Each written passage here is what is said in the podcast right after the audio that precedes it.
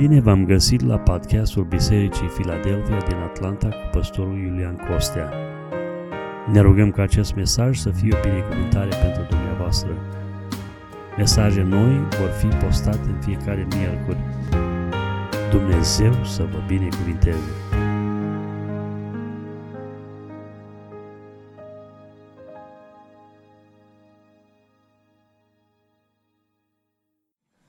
Hristos a înviat! Iubiți frați și surori, pe toți cei care aveți Scriptura cu dumneavoastră, vă invităm să o deschidem împreună la Evanghelia după Matei. Continuăm citirea de unde am lăsat dimineață, de la capitolul 28, versetul 11 și vom citi tot capitolul până la final, până la versetul 20.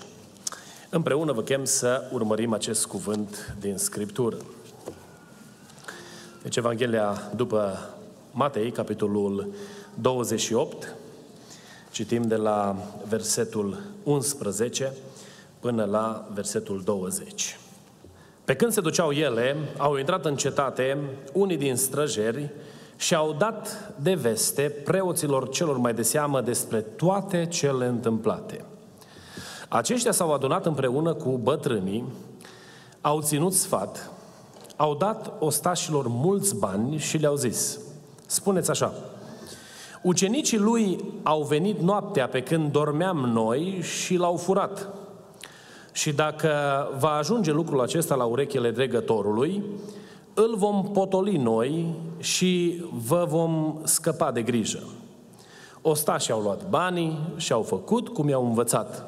Și s-a răspândit zvonul acesta printre iudei până în ziua de astăzi. Cei 11 ucenici s-au dus în Galileea, în muntele unde le poruncise Isus să meargă. Când l-au văzut, ei i s-au închinat, dar unii s-au îndoit. Isus s-a apropiat de ei, a vorbit cu ei și le-a zis, Toată puterea mi-a fost dată în cer și pe pământ. Duceți-vă și faceți ucenici din toate neamurile, botezându-i în numele Tatălui, al Fiului și al Sfântului Duh. Și învățați să păzească tot ce v-am poruncit. Și iată, că eu voi fi cu voi până la sfârșitul viacului. Amin. Amin. Iubiți frate și surori, în minutele care ne-au mai rămas, uh, aș vrea să ne uităm puțin în Cuvântul lui Dumnezeu și să vorbim despre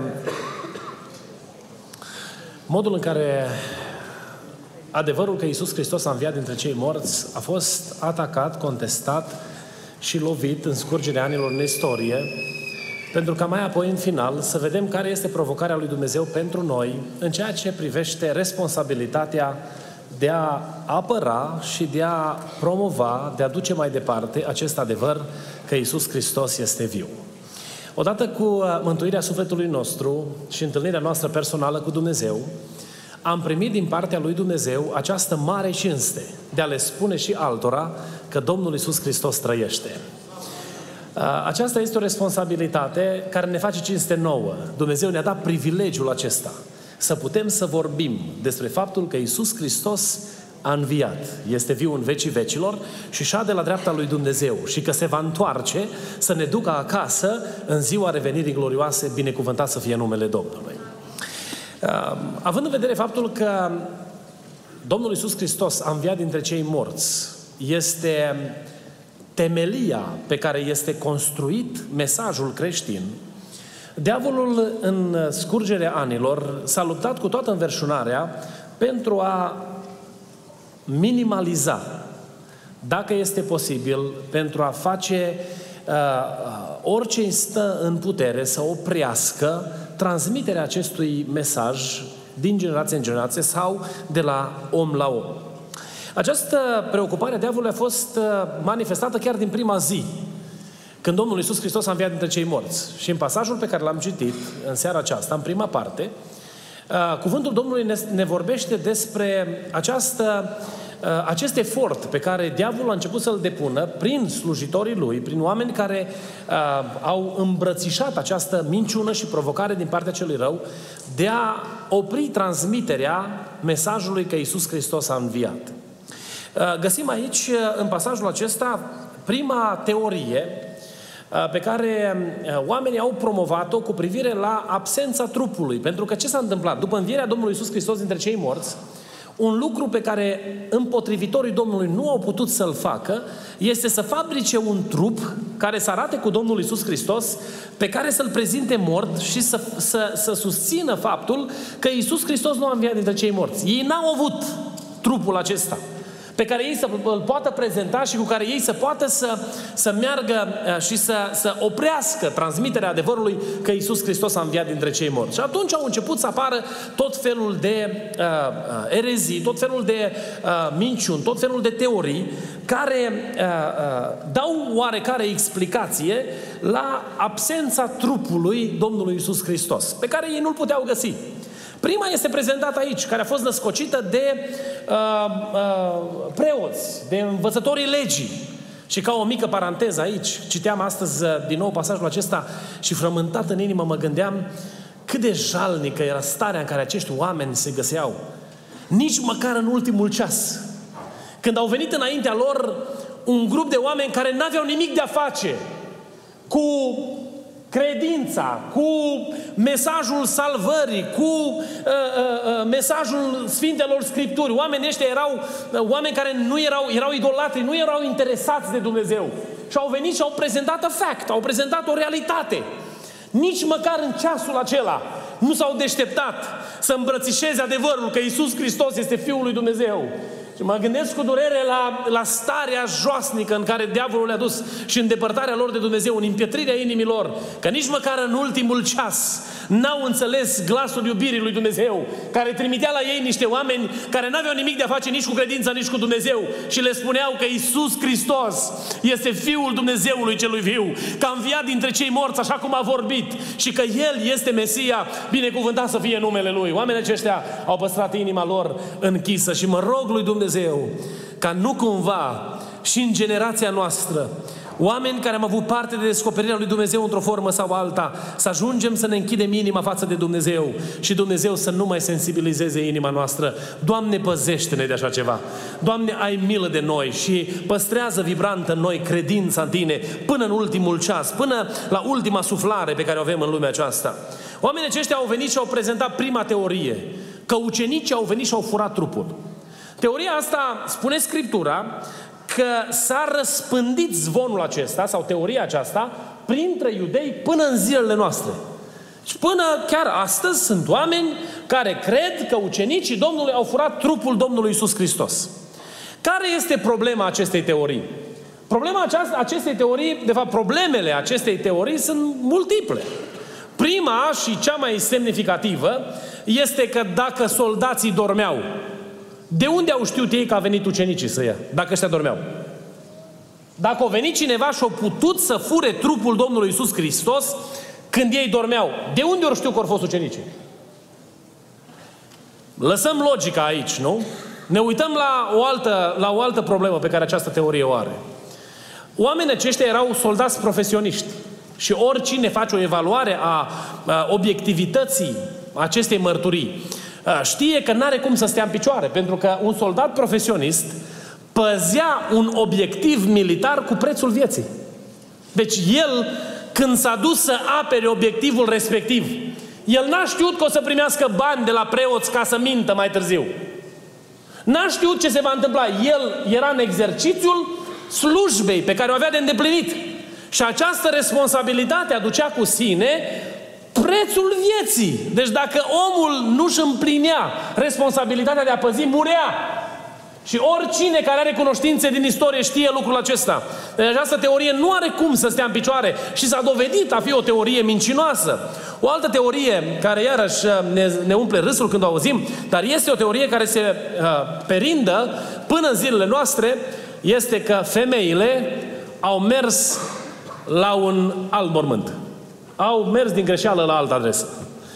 Era un, un gol și eu mă gândesc, domne, cum oameni intelectuali care țin cartea în mână și care au pretenția că pot emite argumente științifice sau de orice natură ar fi ele, cum pot să emit așa aberații?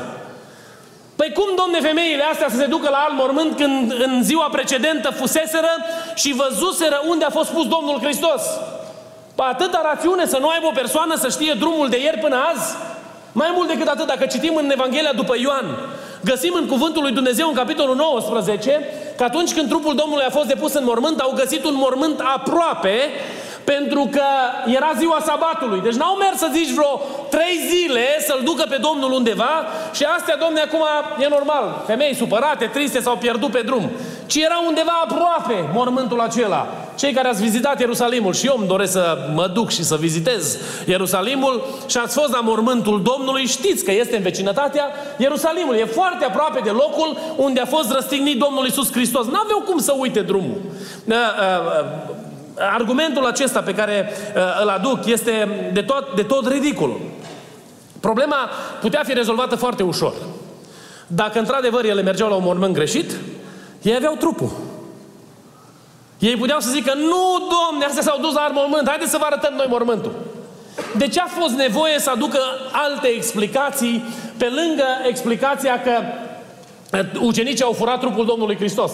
Era foarte simplu. Domne, uite aici mormântul pecetluit, Persoana de care voi spuneți este aici, nu mai este niciun fel de problemă, uh, plecați cu minciunile voastre și uh, uh, ar fi anihilat adevărul că Isus Hristos a înviat. O altă teorie este teoria că Isus Hristos ar fi leșinat și ar fi revenit la, la viață și s-a strecurat el cumva și a fugit din, din mormânt și i-au pierdut urmă. Dacă ne uităm tot în Evanghelia după Ioan, în capitolul 19, găsim că atunci când Iosif a luat trupul Domnului Isus Hristos, a cerut permisiunea lui Pilat să ia trupul Domnului Hristos, uh, au trecut trupul celui care era decedat, despre care ucenicii, tot, despre care soldații, tot în Evanghelia după Ioan, capitolul 19, se asiguraseră că a murit. După ce au zdrobit fluiere picioarelor la, uh, la uh, uh, cei doi tâlhari care erau împreună cu Domnul, pe Domnul l-au pus cu sulița în coastă. Și din coasta lui a curs sânge și apă indiciile unui heart attack, nu? Unui massive heart attack. Uh, uh, uh, erau elementele acolo. Apoi a avut loc procedura de îmbălsămare. În procedura de îmbălsămare erau puse tot felul de substanțe frumos mirositoare care să conserve trupul pentru o durată lungă de timp, care erau în cantitate de 100 de litri. Pe lângă feșele acelea care erau puse peste persoana care decedase, era turnat 100 de litri de substanță lichidă. Păi un pahar cu apă dacă pui pe unul care o leșinat își revine. Nu trebuie să pui 100 de litri. Mai mult decât atât, să zicem că nu s-a trezit. Cum a putut, domne, să iasă de acolo? După ce avea 100 de litri de lichid care probabil că se uscase cu uleiurile și cu toate, toate celelalte uh, mirodenii pe care le conținea lichidul acela, cum a putut să iasă din lichidul ăsta? Dacă el și-a revenit, era nevoie de o mână supranaturală, suverană a lui Dumnezeu, care să-l ridice din moarte și care să lase fășiile ca mărturie a învierii dintre cei morți a Domnului Isus Hristos, binecuvântat să fie numele Lui. Și această teorie pică. O altă teorie, iarăși, de tot ridicolul, este că ucenicii au avut halucinații. Ucenicii, datorită supărărilor prelungite, li s-a părut că l-au văzut pe Domnul. Dar de fapt nu era Domnul. Ori văzut așa niște uh, vedenii și vedenile astea, i-au făcut să creadă că, că, dom- că este Domnul. Să nu uităm că Domnul s-a arătat în repetate rânduri la grupuri diferite de ucenici, grupuri diferite de oameni și s-a arătat în ipostaze diferite și s-a implicat în acțiuni diferite. Ori realitatea că Domnul Iisus Hristos a înviat nu poate fi combătută cu minciuna că ucenicii ar fi avut o halucinație. A cincea uh, uh, teorie spune că cineva s-a făcut că este personajul pe care noi îl cunoaștem în Scriptură, Iisus Hristos. S-a dat drept Iisus Hristos, ca să răspundă oarecum uh, uh, arătărilor după înviere. Și el a venit și s-a dat că e Domnul Hristos și când s-a prezentat pe sine că este uh, Hristos, ucenicii care au fost prima dată în neclaritate, nu știau exact ce Uh, uh, dacă este persoana sau nu este persoana, pentru că se pare că trupul ar fi fost un pic diferit decât înainte și nu vă umplu eu capul cu toate minunile pe care le spun oamenii din categoria aceasta. Dar ei încearcă să argumenteze că ar fi fost o altă persoană care s-ar fi prezentat pe sine ca fiind Isus Hristos. Dați-mi voie să vă întreb ceva. Când Petru era la pescuit, și de pe malul apei. Persoana aia care era diferită. I-a întrebat copilaș, aveți ceva de mâncare? Sau copii, aveți ceva de mâncare? Când Petru a auzit cuvintele astea, ce a făcut Petru? Și-a luat hainele în grabă și ce a exclamat? Este Domnul. Pentru că chiar dacă aparența fizică ar fi suferit anumite modificări și maniera în care s-a prezentat Hristos din punct de vedere fizic era diferită sau trupul arăta un pic diferit decât îl cunoșteau ei înainte, glasul a fost inconfundabil. Și Petru a știut că este Domnul. S-a acoperit și a venit la Domnul. Și a început, au început experiențele binecuvântate împreună cu Domnul. Pe Petru, această experiență a Hristosului înviat dintre cei morți, l-a făcut în stare să se, ridică, să se ridice în picioare în fața a mii de oameni adunați la Ierusalim și să exclame, pe acest Iisus, voi l-ați răstignit, dar El a înviat dintre cei morți și este viu în vecii vecilor, binecuvântat să fie numele Lui. Atât de convinși au fost ucenicii că a fost Domnul Hristos din experiența pe care au avut-o cu El după arătările din perioada de după înviere, încât ucenicii au plătit cu prețul vieții mesajul învierii din morți. Nimeni nu moare pentru o minciună. Ați găsit oameni care să moară pentru ideologii? Mor oamenii pentru ideologii, pentru că uh, firea aceasta pământească, natura umană, este plină de încăpățânare și ambiții. Dar în fața unor semne de întrebare, noi toți cedăm, fără excepție. Dacă avem un semn de întrebare la nivelul minții, în fața unor provocări radicale sau unor presiuni care au de-a face cu trupul acesta, toți cedăm fără excepție. Nu există unul care să cedeze. De ce credeți că se folosesc mijloacele acestea de maltratare în procesul de interogare a unei persoane? Pentru că noi, pentru trupul ăsta, dăm tot ce avem. Ei bine, ucenicii au fost gata ca atunci când au venit în fața lor călăii, să declare cu toată tăria că Isus Hristos este Fiul lui Dumnezeu și că El a înviat dintre cei morți și șade la dreapta lui Dumnezeu. Ei n-au văzut o halucinație, ci ei l-au văzut pe Hristosul înviat dintre cei morți. Lăudați să fie numele Domnului. O altă teorie este că um, ucenicii l-ar fi confundat cu altcineva care este asemănătoare cu cea dinainte, că ăsta s-ar fi dat, numai nuanța este un pic diferită, că ucenicii l-au văzut pe unul care semăna foarte bine cu el și au zis, Domnule, Domnul, să nu uităm, vom vorbi duminica viitoare, că Domnul Iisus Hristos a prezentat între ei și era un singur trup glorificat, care purta cicatricele cuielor, care purta semnul suliței care a, fost, care a străpuns coasta și acesta era trupul înviat dintre cei morți a Domnului Isus Hristos. Și când s-a uitat în ochii lui, lui, lui uh, Toma, i-a zis lui Toma, Toma, tu ai văzut și ai crezut. Însă ferice de cine n-a văzut și crede, pentru că El este glorificat, binecuvântat să fie numele Lui. Uh, un altă, o altă teorie, și ultima dintre ele, este că a avut loc doar o înviere spirituală, n-a avut loc învierea fizică, nu există o explicație, se admite că nu există o explicație cu privire la, la dispariția trupului, dar se subliniază faptul că învierea a fost doar spirituală. Nu a avut loc într-un trup material. Se folosesc, acești oameni intră în latura teologică și sunt teologi liberali care au îmbrățișat această teorie. In, uh, se folosesc de anumite aspecte scripturale, pentru că Domnul a trecut prin ușile încuiate. Pentru că atunci când creierul omului nu mai are explicație, simte să pună o explicație rațională rațională. Să nu uităm că Domnul Isus Hristos, după înviere, a înviat într-un trup glorificat și trupul acela avea proprietăți care erau diferite de, trupul, de, de proprietățile trupului obișnuit.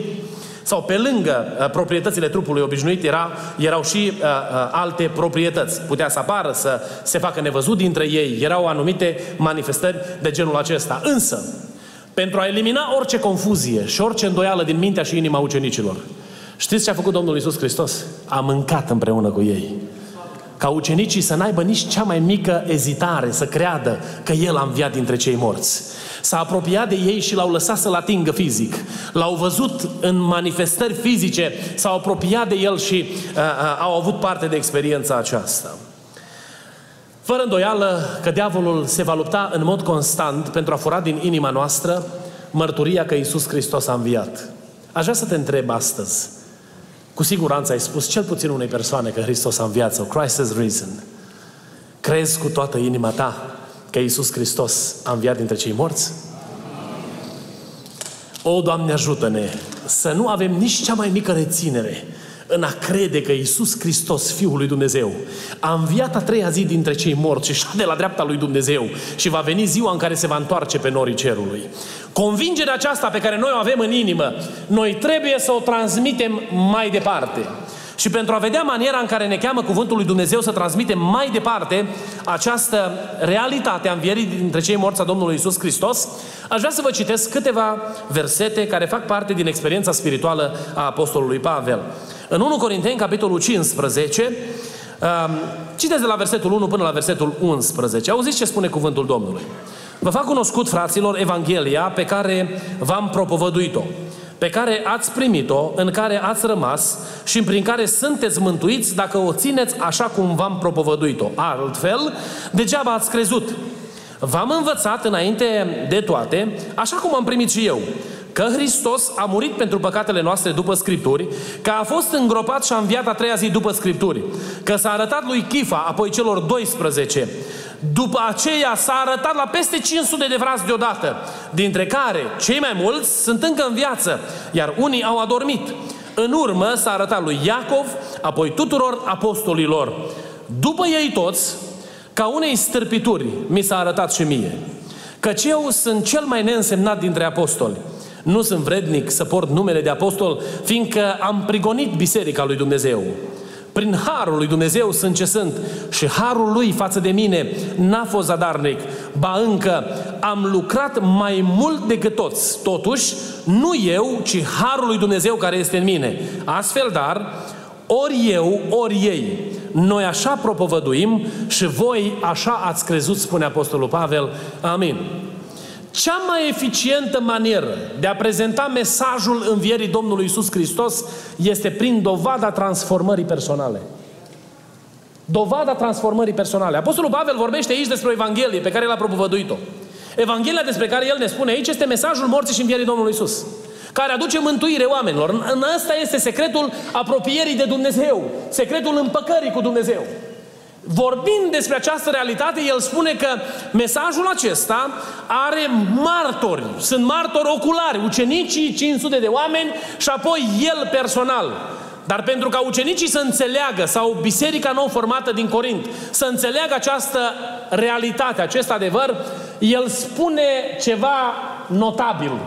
Și anume că el personal a experimentat transformarea lui Dumnezeu. Viața lui a fost transformată. Eu v-am întrebat dacă credeți că Isus Hristos a înviat dintre cei morți. Vreau să vă mai pun o întrebare la care nu trebuie să-mi răspundeți, dar să meditați profund la ea, atât dumneavoastră cât și eu în seara aceasta. Alții pot spune despre noi că credem că Isus Hristos a înviat dintre cei morți? Dacă ne-ar evalua cineva obiectiv și s-ar uita la viața noastră, ar putea spune despre noi că omul ăla crede cu toată inima că Isus Hristos a înviat? Iată câteva semne, câteva trăsături pe care noi putem să le lăsăm să fie vizibile în viața noastră, prin care este demonstrată convingerea pe care o avem că Isus Hristos a înviat dintre cei morți. Primul lucru pe care îl găsim aici în afirmația Apostolului Pavel este că maniera în care noi vedem lucrurile nu este ca oamenilor care nu cred acest adevăr. Noi avem o optică diferită, noi vedem complet diferit lucrurile. Atunci când este vorba de alții, îi vedem întotdeauna pe ceilalți ca niște oameni extraordinari, ca niște oameni deosebiți. Vedem valoarea puterii lui Dumnezeu în viața lor. Atunci când ne uităm la semenii noștri, oameni care au avut parte de experiența întâlnirii cu Dumnezeu, vorbim întotdeauna la superlativ despre ei. Mi-a plăcut o subliniere care s-a făcut la convenția de anul trecut. Unul din frații păstori care predica acolo, el spunea că nu are niciun dușman, ci are numai prieteni confuzi. Am zâmbit și eu așa ca și dumneavoastră atunci. Dar să știți că e mare adevăr în aceasta și e un mare lucru să te poți uita la semenii tăi și să-ți dai seama că dacă cumva îți creează neplăceri, este doar pentru că au un moment de neveghere, nu pentru că ei sunt răi în esență. Și eu nu vă spun lucrul acesta dumneavoastră, cerându-vă dumneavoastră întâi să faceți asta, ci o mă uit la mine. Oricare dintre noi, dacă ne calcă cineva pe bătătură, ne doare, nu? Și avem tendința să spunem, Doamne, asta e nepogăit. În loc să ne uităm la frații noștri de credință și să spunem, ei sunt mai deosebiți decât mine. E un lucru greu și nu este un lucru simplu, însă atunci când suntem convinși că Iisus Hristos a înviat dintre cei morți, în ochii noștri este întotdeauna apreciere pentru cei pentru care a murit Hristos. Și mă rog lui Dumnezeu ca Dumnezeu să ne ajute să înțelegem lucrul acesta. O, dacă am înțelege noi acest principiu, acest adevăr atât de elementar, cât de bine ne-am înțelege unii cu alții. Cât de bine ne-am înțelege unii cu alții. Însă uneori ne încearcă gânduri de superioritate. Să spunem, domne, ce îmi spui tu mie, dar cine ești tu? Cum adică? Pentru că eu mă simt în mod automat mai îndreptățit să am o opinie mai bună decât tine. Dar de unde să știu eu că nu este un mesaj pe care vrea să mi-l transmită Dumnezeu prin fratele meu de credință? Apostolul Pavel, imaginați-vă că se compară cu Apostolul Petru. Omul cu trei doctorate se compară cu pescarul, care învățase probabil să citească fluent sau cursiv ă, de când l-a întâlnit pe Domnul. La o perioadă destul de târzie în viață. Și omul ăsta spune despre Petru, eu nu merit să port numele de apostol, pentru că eu am prigonit biserica Domnului. Petru e mai mare ca mine. O, Doamne, ajută-ne să vedem această realitate. Modul în care noi îi vedem pe alții este a, a, a, influențat de această convingere pe care noi o avem că Isus Hristos este viu și trăiește, binecuvântat să fie numele Domnului. Dar și modul în care noi ne vedem pe noi înșine este influențat de aceeași putere a învierii Domnului Isus Hristos. Scriptura ne descurajează în a ne erija în oameni care au merite. Nu încurajează Scriptura o lamentație continuă în care noi spunem, o, nu sunt vrednic de nimic. Am întâlnit oameni care sunt extrem de mândri printr-o modestie falsă. Își prezintă o modestie de asta, o smerenie. Spunea cineva astăzi că o persoană care și-a luat, își lua haine noi, își rupea hainele, ca să nu umble cu haine noi, să umble cu haine rupte. Și a zis, Doamne Iisuse, ai milă de oameni. Pentru că aia o crezut el că în felul ăsta arată că e modest, arată că e smerit. Să nu mai vorbim, acum s-au mai terminat cu treburile astea. Cu chestiuni, cu cravăți, cu necravăți, cu eu știu ce purtăm sau ce nu purtăm. Atâta timp că noi suntem oameni cumpătați și nu incităm sau stârnim poftele prin maniera în care noi ne prezentăm și ne comportăm cu modestie, cu zmerenie, unii față de alții, Dumnezeu este glorificat în purtarea noastră și mă rog Domnului să ne ajute Bunul Dumnezeu să fim așa. Dar să nu ajungem cumva să îmbrățișăm o modestie din asta falsă, în care spunem, Domnule, eu sunt atât de pocăit și atât de zmerit, încât nu e altul mai zmerit ca mine. Că din momentul în care am declarat că nu e altul mai zmerit ca mine, deja m-am mândrit.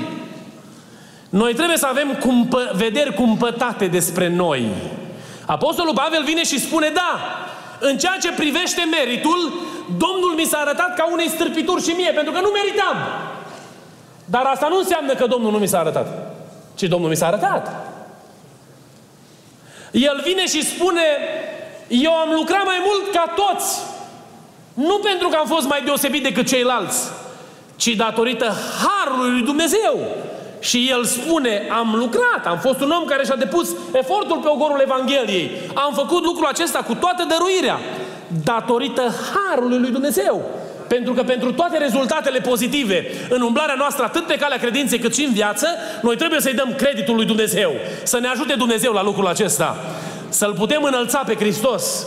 Nu atunci când lucrurile merg bine să ne umflăm în pene, chiar dacă nu avem pene. Că acum nici perinile nu mai sunt cu pene. Acum ne fac ăștia perne made in USA, dintr-un burete deosebit pe care dorm toată noaptea. Numai dacă ne culcăm la unul, tot nu ai de unde dormi. Cât de bun ar fi perina, nu? Să nu ne umflăm noi în pene că, vezi, Doamne, suntem abili și datorită abilităților noastre, pentru că Harul lui Dumnezeu face posibil înaintarea noastră pe calea credinței. Dacă noi suntem conștienți și credem cu toată inima că Hristos a înviat dintre cei morți, noi întotdeauna îi vom da credit lui Dumnezeu pentru ceea ce suntem, pentru ceea ce facem, pentru rezultatele pe care le avem, atât din punct de vedere intelectual, cât și din punct de vedere material. Dumnezeu să ne ajute la aceasta. Un alt lucru pe care îl găsim la Apostolul Pavel, pe lângă faptul că el, optica lui, modul în care el vedea lucrurile, a fost, a, a fost determinat, influențat de realitatea că Hristos a înviat pentru el și în viața lui. Al doilea lucru era schimbarea obiectivului lui de viață sau schimbarea filozofiei de viață. Uitați ce spune omul acesta. Omul acesta afirmă că el nu mai trăiește pentru el, ci trăiește pentru Dumnezeu. Scopul pentru care El există în lumea aceasta nu mai sunt realizările, reputația și numele Lui, ci scopul pentru care există în lumea aceasta este Dumnezeu și numele Lui, binecuvântat să fie numele Domnului. Și prin tot ceea ce suntem și facem, noi avem ca obiectiv ca Hristos Domnul să fie glorificat.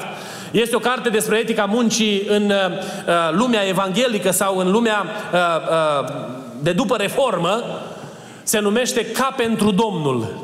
Și acolo autorul vorbește despre importanța conștiinciozității în domeniul de activitate în care ne ducem existența în fiecare zi, dând dovadă că noi suntem copii al lui Dumnezeu. Maniera în care noi muncim. Știți că în modul în care noi muncim putem să facem pe oameni să vadă chipul lui Dumnezeu în viața noastră? O, Doamne, ajută-ne la lucrul acesta.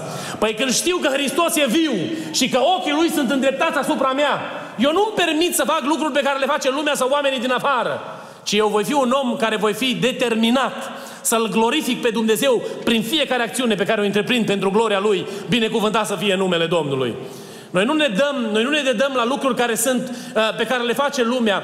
Uh, cred că v-am mai spus, nu știu dacă v-am mai spus întâmplarea aceasta, când eram la Reștați mulți ani de atunci, ne cumpărasem o proprietate și aveam două contoare de gaz la proprietate, că erau două uh, anexe separate, erau două case separate în proprietatea aceea. Și uh, era foarte mare prețul la gaz. Când venea factura la gaz, era usturătoare, știți cum spuneam noi în țară, nu? Și m-am plâns și eu, ca toată lumea, la prietenii mei, că îi prea scump gazul.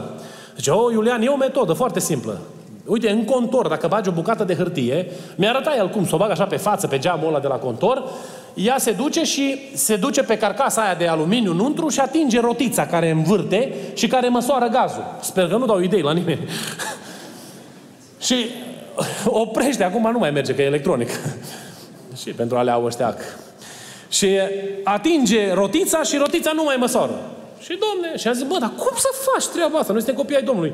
Păi cum să fur, nu? Și el îmi spune, să-i mustre Domnul că cât, cât aer dau ăștia pe țeavă, el deja, diavolul îi dăduse și explicația pentru furtul pe care el îl făcea. Că ăștia ne dau mai mult aer și măsoară, aerul e măsurat și de fapt noi nu furăm, noi nu mai plătim cât trebuie. Noi nu mai trăim ca oamenii de afară. Pentru că filozofia noastră de viață este diferită. Noi trăim ca pentru Dumnezeu. Lăudați să fie numele Lui. Un alt lucru pe care îl găsim aici, el este dedicat slujirii semenilor. Vrea ca Hristos să fie glorificat în viața celorlalți. Uh, nu știu uh, cum vă uitați dumneavoastră la mine. Știți cum mi-aș dori eu să mă priviți? Când vă uitați la mine, să-i spuneți Domnului, Doamne, așa de mult îmi doresc ca Iulian să împlinească planul Tău în viața lui, încât fac tot ce pot să văd planul ăla împlinit în viața lui. Pentru că așa mă uit la voi. Și îl rog pe Dumnezeu ca El să desăvârșească planul pe care îl are pentru fiecare dintre dumneavoastră. Încă de la întemeierea lumii, când numele tău a apărut pe listele lui Dumnezeu, Dumnezeu și-a pus de gând să te folosească pentru împărăția Lui. Și eu mă rog lui Dumnezeu ca Dumnezeu să împlinească acest plan în viața ta. Să ne ajute Bunul Dumnezeu să ne uităm unii la alții în felul ăsta. Noi nu concurăm. Când văd concurența în biserică, Mie mi se, mi se pare ca doi copii care își fură perechea de șlapi. Pe la ce, domne, să concurăm unii cu alții în biserică? Deci pentru mine nu face sens. Pentru ce? Să demonstrez ce? Că oricum eu chemarea fratelui Vasile nu voi împlini niciodată. Oricât de tare m-aș strădui eu să împlinesc chemarea lui. Și dumnealui chemarea mea niciodată. Și atunci mai bine pun tot efortul ăla să-l ajut să împlinească chemarea pe care a făcut-o Dumnezeu lui și el depune tot efortul ăla să mă ajute să împlinesc eu chemarea pe care mi-a dat Dumnezeu mie. Și mă rog ca Dumnezeu să ne ajute la asta. Noi trăim cu obiectivul de a-i sluji pe semenii noștri.